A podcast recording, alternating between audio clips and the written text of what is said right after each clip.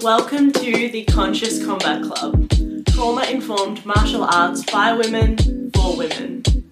I'm your host, Georgia, and I cannot wait to go on this journey with you.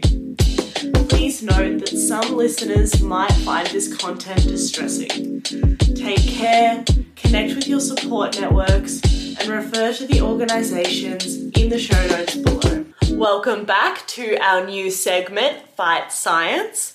Fight Science is an episode format in which we will be having authors of peer reviewed papers about martial arts and combat sports explain their paper in lay terms that you will be able to understand. And you'll get so much more out of listening to these um, episodes than you could even from reading beyond the abstract and getting into the paper itself. Although we've dropped that into the show notes below if you want to check out this specific paper. These episodes are our attempt to contribute towards bridging the gap between research and practice. And today we welcome back Alex Channon. Dr. Alex Channon is a researcher and the course leader at Brighton University for the Bachelor of Sport Management and the Bachelor of Sport Studies. And Alex's research has covered broad a broad variety of topics related to martial arts and combat sports including gender sexuality the media violence consent which we have already covered on this show. Go back and check out the first edition of fight science to learn more about that. And today we are going to be talking about myths. Specifically the paper is titled boxing myths and reality building in sport development programs. All right, so Alex, can you please explain this paper as if it's to a 14 year old? And I'm going to start you off a 14 year old who doesn't do a martial art. Okay, yes. So this paper is about how um, different boxing clubs, different coaches might use their sport as a way to um, sort of help young people to to grapple with not just becoming better at sports, but but to solve other problems in their lives. So we, we're talking about things like, um, you know, 14 year olds will, will, very much be aware of all this because they'll be getting it at school. Things like you know saying no to drugs, or uh, you know how to avoid violent situations. Um, there are other examples where coaches are using sports in general, but, but boxing in particular as well for things like sexual health education. So they're using sport as a way to to sort of get young people interested in learning something mm-hmm. positive and, and, you know getting a positive message across to um, the communities they work in. Not only with young people but usually these these things are targeting um, yeah children teenagers and, and, young adults. So it's all about using boxing in this case to do some kind of social good work. That's that's kind of the uh, the main um, focus of, of these projects.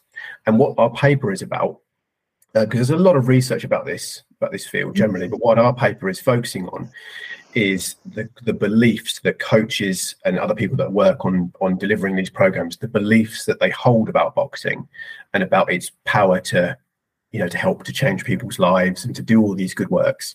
Um, and we're actually taking a fairly critical look at those beliefs in that uh, we're asking, you know, what what kind of evidence do people use to support those beliefs? And quite often, the evidence they use is not particularly scientific. It's not particularly strong evidence. Um, and we say when that that can be a bit of a problem because a lot of the time we we assume that something really good will happen when we create a boxing program, get young people in, do boxing with them, and suddenly they they'll, they'll never take drugs and they'll never they'll never be violent and they'll be really positive because we believe that sport has this magical almost ability to do these these things. It helps to transform people's lives and so on.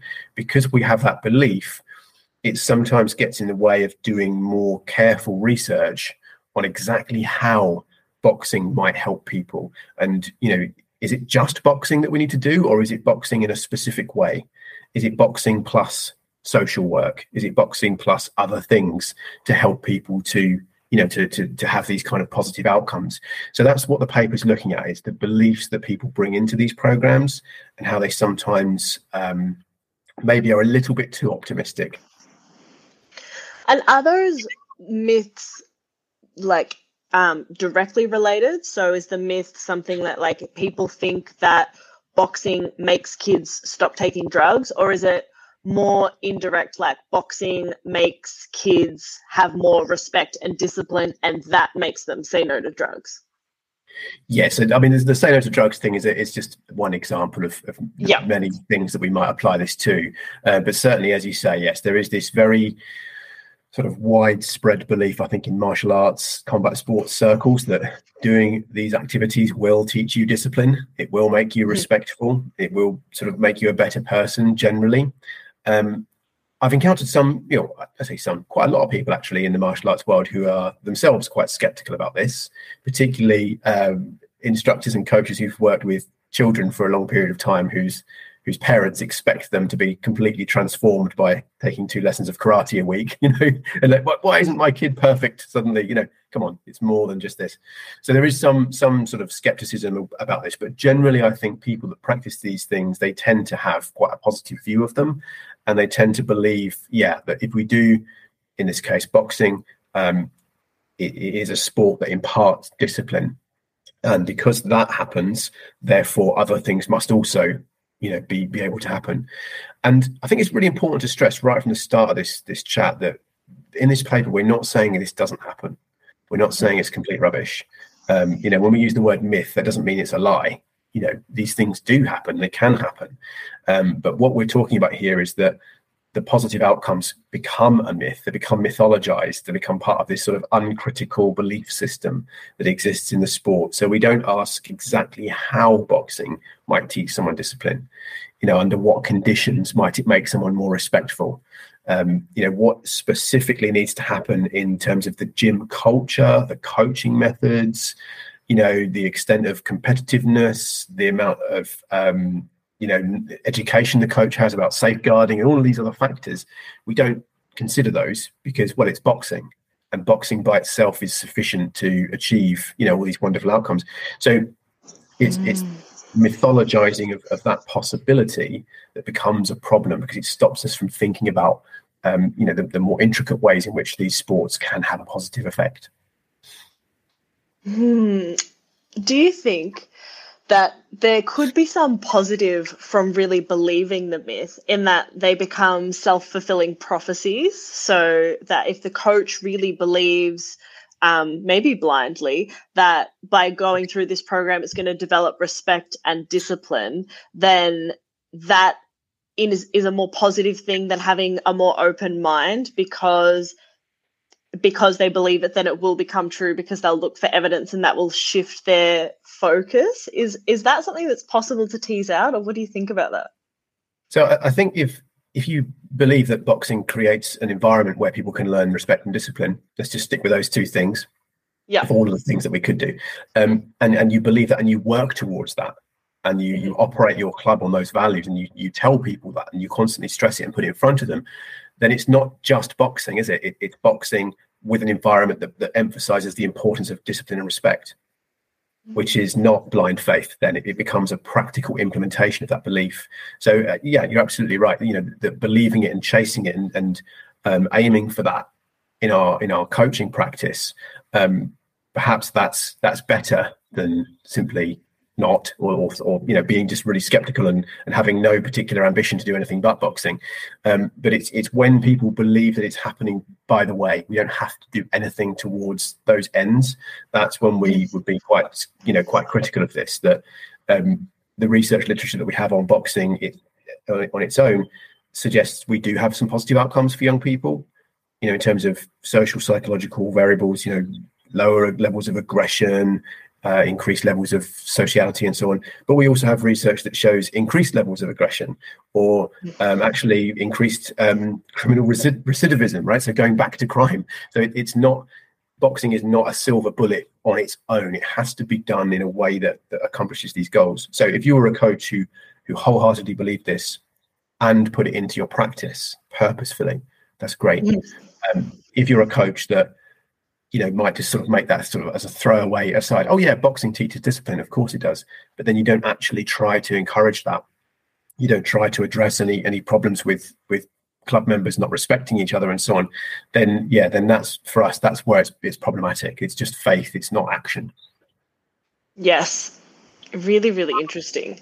Would you add anything to that explanation? I would say it's already pretty high level, um, but if you we started talking about explaining it to a 14 year old, if you were explaining it to an adult who has experience in martial arts, would you add anything to that summary? I, I would really emphasize that practice element of it. Um, yeah, I think I probably went above the 14 year old level a little bit there, but, but sure. Um, you know, we're talking to people who practice martial arts, um, who've got a bit of experience in this, um, especially people that have been at different gyms. You know, think about the, the culture in different gyms that you might have trained at. It might be that they're very similar. Um, if you've moved around a little bit and you've done different martial arts, perhaps different combat sports, even the same sport but in different settings, you probably would have seen a difference. Um, so you know, just from from personal experience, the gym I currently train at, quite a different cultural atmosphere to to when I trained at when I was at university, for instance.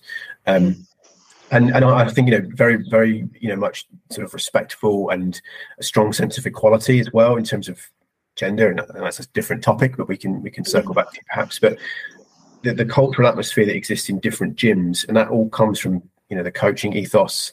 It comes from perhaps the, the makeup of the membership, but it comes from what the coaches get you to do what kind of banter they'll tolerate and where the lines get drawn with with um, you know when people push things a little bit. So this is all about actual practice. So what do coaches and senior members of clubs do in these spaces to try and bring about these kinds of outcomes? And in in the context of this paper, just to come back to the research, mm. we're not talking about just regular boxing training. We're talking about purposefully using boxing to to work towards these goals. If we're just doing that in a way that is, we've got some money, you know, we've got a space, we've got a coach. Here you go. You know, do do a ten week boxing program, and all that gets done is just you know intro to boxing, fundamentals, you know, footwork, maybe a little bit of you know tech sparring at the end. If, if that's all that happens, you know, we're going to have very different outcomes to. Okay, we've got this space, we've got boxing coaches, but we've also got people who are who are social workers who are who are part of the team, um, and you know, we're doing the boxing sessions, we're doing all that fun stuff um, you know all the all the positive mental and physical aspects of exercise but also we've got counselors who are here to talk to these these young people who you know might need specific support or they might need general support. We've created a welcoming space that they can hang out in after school. They don't just come in a box. They come here to just hang out. So it becomes this like this haven. So two very different types of practice if you see what I mean. And, and that's where I would say we, this conversation moves. It's not just about the, the ideas, that's important, but those ideas lead us to behave in different ways. And, and that's where I think the, um, yeah, the sort of the crux of the issue lies. What do we actually do in practice? Yeah. What did you do in order to understand this topic better? I suppose I'm essentially asking what were the methods in lay terms? Yeah, so the, the methods um, for any piece of academic research, you'd, you'd, always start with reading what's out there, reading the literature, mm-hmm. the academic literature. Um, so for this, um, we this was a research team. It wasn't just myself; it was myself, Christopher Matthews, um, and then uh, Ashley and, and uh, Tom as well, the, the research assistants who work with this. So a lot of research in terms of looking at what do we know about sport for development generally in a, in a broad theoretical sense um, looking at as well uh, this the kind of stuff that I'm more familiar with, the, the sort of combat sports culture, um, doing a very like you know broad sort of survey of what the existing research tells us about what happens in boxing programs. So you start with that. That gives you a sense of what we do know. It also gives you a sense of what we don't know, and that helps you to generate your research question. And then from there, you think, well, what's the best way to answer this question? So the thing that we wanted to find out specifically in this uh, piece of research was what kind of evidence do coaches gather to support or to to show their programs are are working or, or, or aren't? You know how are they evaluated effectively? Um, and on the basis of that evidence what do they believe about their work? So this paper focused on the belief side of things. The, the larger project was um, yeah, we will probably publish some more stuff off that later on about you know the evidence practices and so on. But um, so we we uh, gathered data by doing a, a large survey and then by um, doing uh, interviews with a few people who uh, whose responses were particularly uh, pertinent. So, uh, yeah, I can't take too much credit for this. I didn't do the, the data gathering on this paper. I just put that as a disclaimer. Yes. I was part of the research team, uh, but it was the the guys at Nottingham Trent that did the, uh, the the data gathering on this one.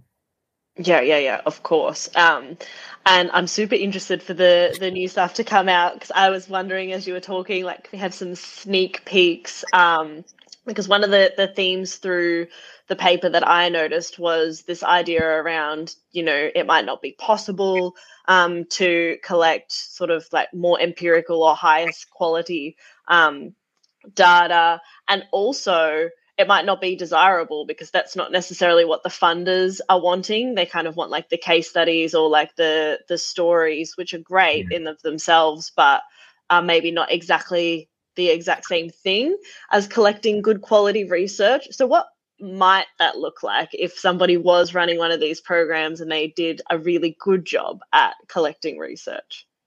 Yeah, I mean that, that's the million dollar question really in, in sport for development as a as a field. The, the field is is very much um, the academic field of sport development studies effectively is grapples with this for a long time and then the kind of thing that we're advocating a lot of our colleagues actually saying you know we we've we've been trying this for too long and it's just not working. Um, this kind of before and after you know how, how does this variable change across time? There are lots of problems with that because you build those kind of studies around assumptions that researchers bring to these programs that you know boxing will have an impact on this variable or that variable. Um, mm-hmm. can we be certain that we that we're actually measuring how disciplined a person is? I mean how do you do that right? You know yeah. is, is, there a, a, you know a thing that you can put under a microscope you know it, it's something that you have to rely on um, you know questionnaires and, and, and sort of trying to quantify something that's very subjective and very difficult to measure. So mm-hmm. it's very difficult actually to get scientifically robust data on the kinds of things that we're looking at here.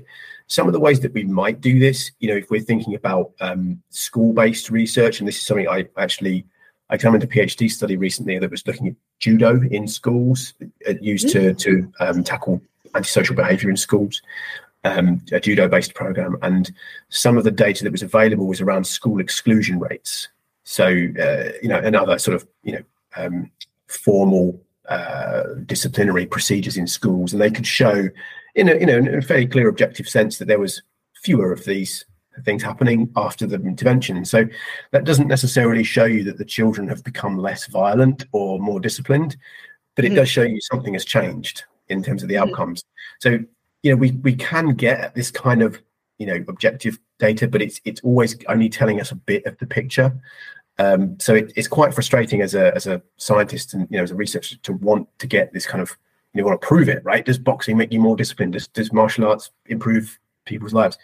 It's very difficult to prove that in a in a um, you know in a quantified positivist empirical sense Mm-hmm. What we can do um, is with the kind of qualitative methodology that we've used in this study as well, we can show what people think about the, the transformations, um, which there's tons of research that, that does this. Um, you know, and I'm sure we'll talk about this in probably in a later episode on some of my stuff on, on gender, which adopts that kind of method to look at, you know, mm-hmm. the impact of martial arts training on women. Um, so we can do that. We can capture people's stories, their their narratives, and we can show that, that it's had an impact on individual people. From that, we can say, well, it can have these kinds of impacts, you know, when these kind of conditions are being met. So we're always kind of skirting around. We're, we're not able to pinpoint and say really precisely with definitive confidence that that you know doing this sport in this way will always lead to this outcome. So that's mm-hmm. why we're with this paper we're we're kind of throwing you know a bit of a cat amongst the pigeons for people who are the, the sort of true believers that you know oh yeah boxing will save lives. I mean it might it might have saved your life. It might help in some respects but we can never be 100% sure. And the, what's currently going on in terms of what's being measured um, which i think circles back to the question you actually asked is very very far from anything that i've just described. You know it is really just let's just have one or two anecdotal case studies that are not done in an academic way it's just a couple of testimonials from from you know kids who have been helped by the program. That's enough to have, make the funders happy. Um, they can put that on their little press releases. You know look at this thing we're funding. Aren't we great? Here's some more money to keep doing it. And and it's it's kind of a virtuous cycle in that respect. But it all depends on um, you know sort of less less than perfect evidence. Uh, that's a very long rambling answer. Um, hopefully i've addressed what you wanted to there no, I like it. I think, and it speaks to a lot of elements about this paper um, that I think are really important for people to understand. And what keeps coming into my head is a question that I, I do often get asked, which is um, which is the best martial art for trauma survivors to practice, which is kind of, you know, like the broad version of, you know, which is the best martial art to practice for your mental health or, you know, in terms of sport development programs, well, which is the best martial art then in order to achieve that? Um, and the answer really often is, well, it depends who's teaching it um, because two different kickboxing coaches one might be you know very you could say trauma informed you know or one might have a very different coaching style than um, another one and then also individual differences where i think boxing for example, really speaks to some people. And then for other people, they're a bit turned off by boxing, or for, for a million other reasons, they prefer a grappling sport like judo, which feels more non-violent, or a million reasons why people pick different sports. So from a sport development program perspective, how do you how do you pick which martial art it even uh, like should should be? And I don't know if we'll ever have an answer to that. What do you think? That that is a really good question. I think we we can we can kind of get a, a bit more or a bit closer to an answer with this one in that um, you've got to ask who, who your audience is.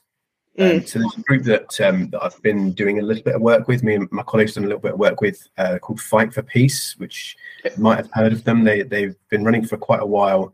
Um, they've got a base in London. They they started in Rio. Um, mm-hmm. I think they do, they do, some work. I think in Jamaica as well. They, they're fairly fairly well established, and they've been running in London for uh, I think good ten years now. Um, and for them, it, it, boxing is the main thing in, in you know uh, I think it's East London. Um, you know, we're dealing with kids who are um, you know sort of culturally in terms of the, the the local, the national, and the local context.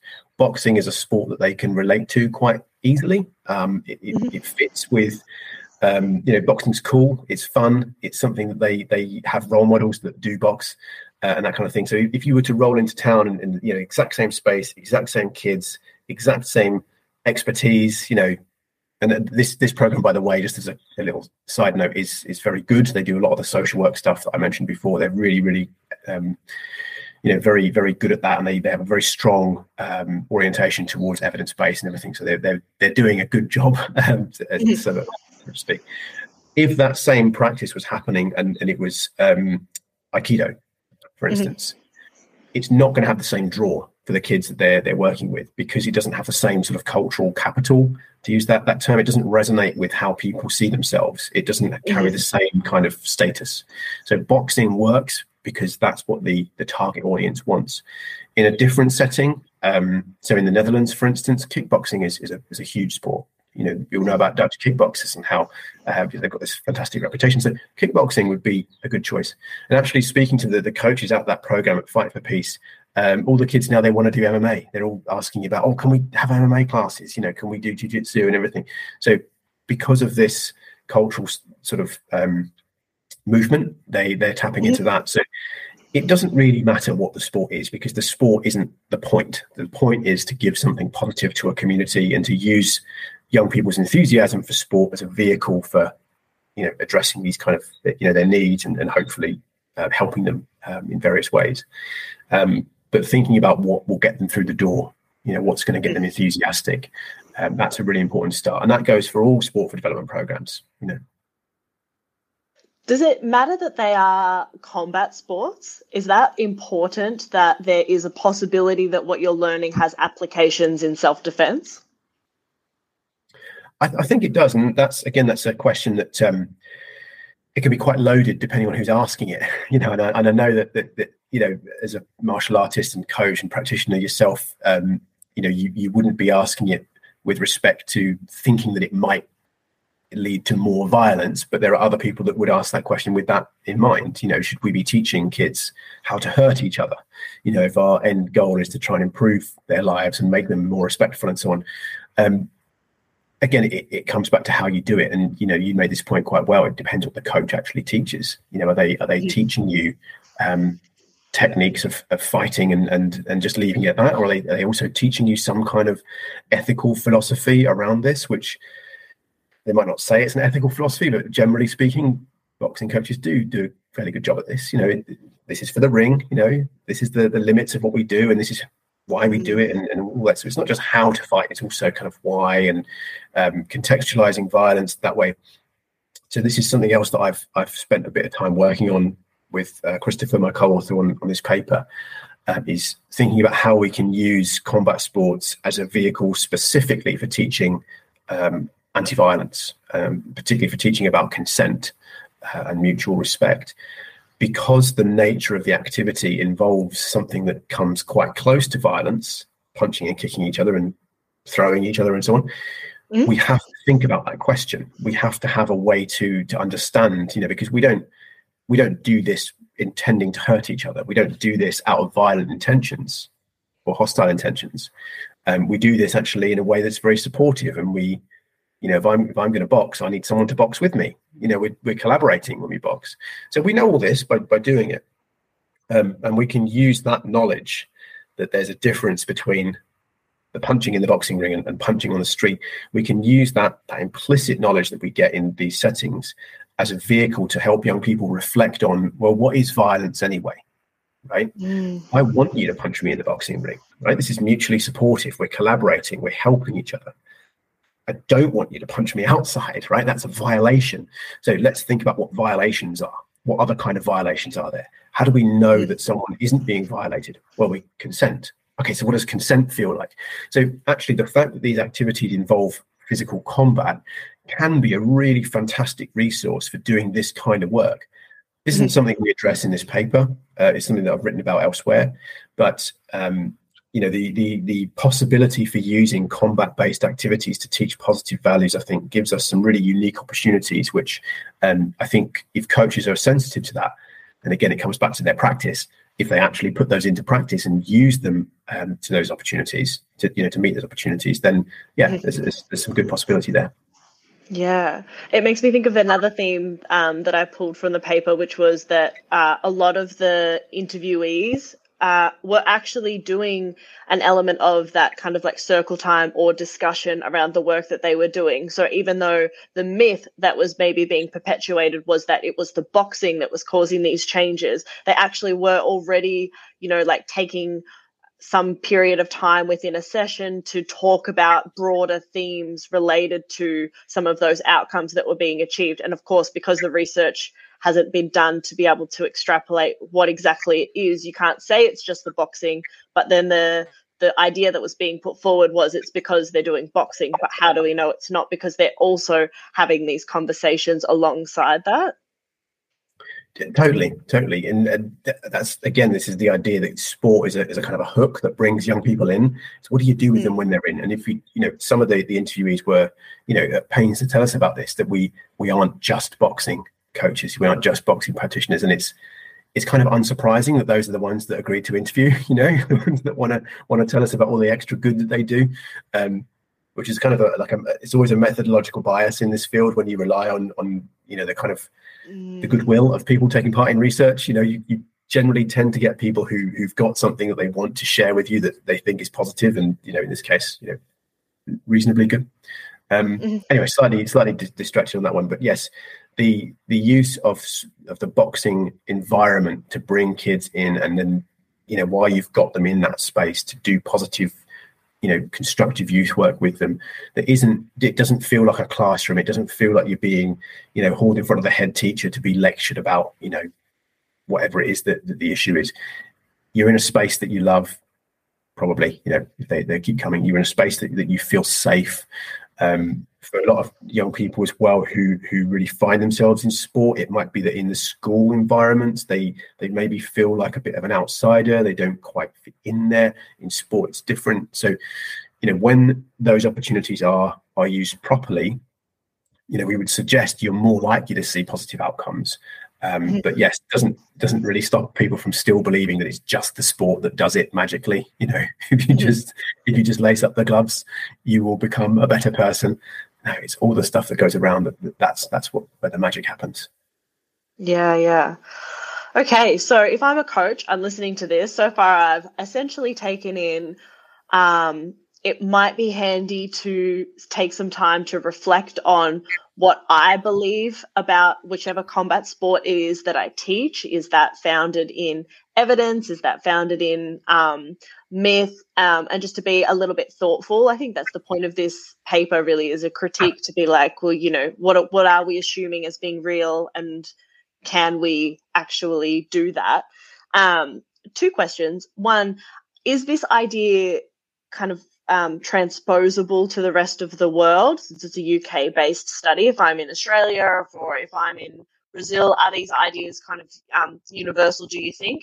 And then to follow on from that, is there any practical takeaway that you would give to coaches or any piece of homework um, related to this paper? Yeah, so in terms of the generalizability question, um, I can't say with with sort of academic, you know, confidence because we haven't done the research. But um, as someone who who sort of existed in this this field for a while, I, I, think yes, I think you see the same sort of practice, the same sort of stories. Some examples of really really good practice, really reflective and evidence based, and you know constantly evolving and adjusting to new new conditions and so on. You see these kind of programs. Um, you also see the the sort of it will happen by magic programs as well. So I think that the ideas are are, are broadly sort of general to, to sport. I think it's fair to mm-hmm. say um, the exact narratives, of course, aren't, but the, the, the general thrust of the analysis, I'd be reasonably confident that this would fit with other contexts. Um, in terms of the sort of the practical takeaways, you know, this is a, a paper that, that offers more criticism than it does um, sort of solid advice, uh, which is you know part of the, the the project. Sometimes that's the way it goes. Um, I think you know take seriously the, the need to evaluate what you're doing so it doesn't necessarily mean that you need to get a bunch of scientists in and do whole you know before and after research projects and you know all of that sort of malarkey. It's very resource intensive and, and not something that's easily easily managed. Um, but don't just sort of rest on your laurels and think that whatever happened and whatever worked for you will work for everyone. And this is again this is a critique that goes beyond boxing to all of sports really. We tend to have this um, this phenomenon that we call survivor bias. So if you start in in a sport as a child, you enjoy it, you carry on, you're good at it, you have fun, you make friends in that sport. Maybe you take it as a career. You know, you're very much a survivor, you know, so, so to speak, of that system. That system has worked very well for you. Then you get to a point where you're coaching and you're developing, or you're a PE teacher, or whatever it is that you're doing, and you're imparting that same system back to young people there's something inherently quite conservative about that, where we're not necessarily being open to new ideas, we're not adjusting to new circumstances. If we, um, you know, if we learn our our craft, we learn a sport in one part of our country, and we move to a very different part. You know, is that context going to work? You know, we talk about different generations, uh, you know, of young kids. Is the same thing that worked for you necessarily going to work now? here. So I think be reflective about your own experiences and the the limitations of um, of what that's shown you and don't just focus on the positive stories of those kids that like you enjoy it and make it and, and come good. Think about what happens to those that, that don't stick around. You know what can you do to enhance the experience for those kids that come for a couple of sessions and they just sort of drift away? You, you know you've lost them and that they might benefit from the potential that boxing or, or other combat sports has to improve people's lives. They might be um, you know the, the next case study that you use to the funder to get your to get your funding if you can adjust your program and, and make it suitable for them. So i think it's kind of a case of being open-minded and, and not um, not just sort of living in this this mythologi- mythologized world where boxing is fine as is and we don't need to think about or, or, or work on um, you know reaching these kind of other other goals. Thank you for being part of the club We'd love to hear from you. If you'd like to get in touch, please refer to the information in the show notes. If you'd like to support this podcast, please consider leaving us a review or subscribing on whichever platforms you use to listen or watch the podcast. The Conscious Combat Club acknowledges the traditional owners of the lands in which we work, live, and play. Always was, always will be Aboriginal land. We'd like to say thank you to Nari for the beautiful song Shape Me, heard at the beginning and end me. of every episode. If you'd like to connect with Nari, you can find her on Instagram at Nari the Saga. Don't gotta tell you what my name is, I don't gotta explain it. Walk in the room, hear a boom erupting like I'm famous. I'm here shedding shells, I'm shameless. I in nothing, no complacence. Walk too many tight ropes with no hope, so I became this poster they hold over all the heads of trauma holders. You don't need to know my history, I move boulders. Atlas shrug, cause I lifted the weight above his shoulders. No pretense of defense, move first like chess soldiers. This goes deeper than empowerment, cause huh, I'm the one that power it. Physical meets mental challenge me to keep devouring. If I can't change the scenery, at least I change perspectives. No longer isolated, but elevated and selective. Darkest places become beautiful spaces. This is where rage meets patience, meets power meets gracious meets. We're so glad you came and the feeling is contagious. When you the walking impact of intended bad intentions. When you the manifesting of collecting all they tensions. You the soul and body hold it all and still remember. But I'm a work in progress, testament to all contenders. Forgot what it was like to have control over self. Forgot what it was like to be the one in charge. Forgot in my reflection I could see all my wealth. Forgot that with my bare hands I break all these bars, barriers and obstacles. They can't cage me.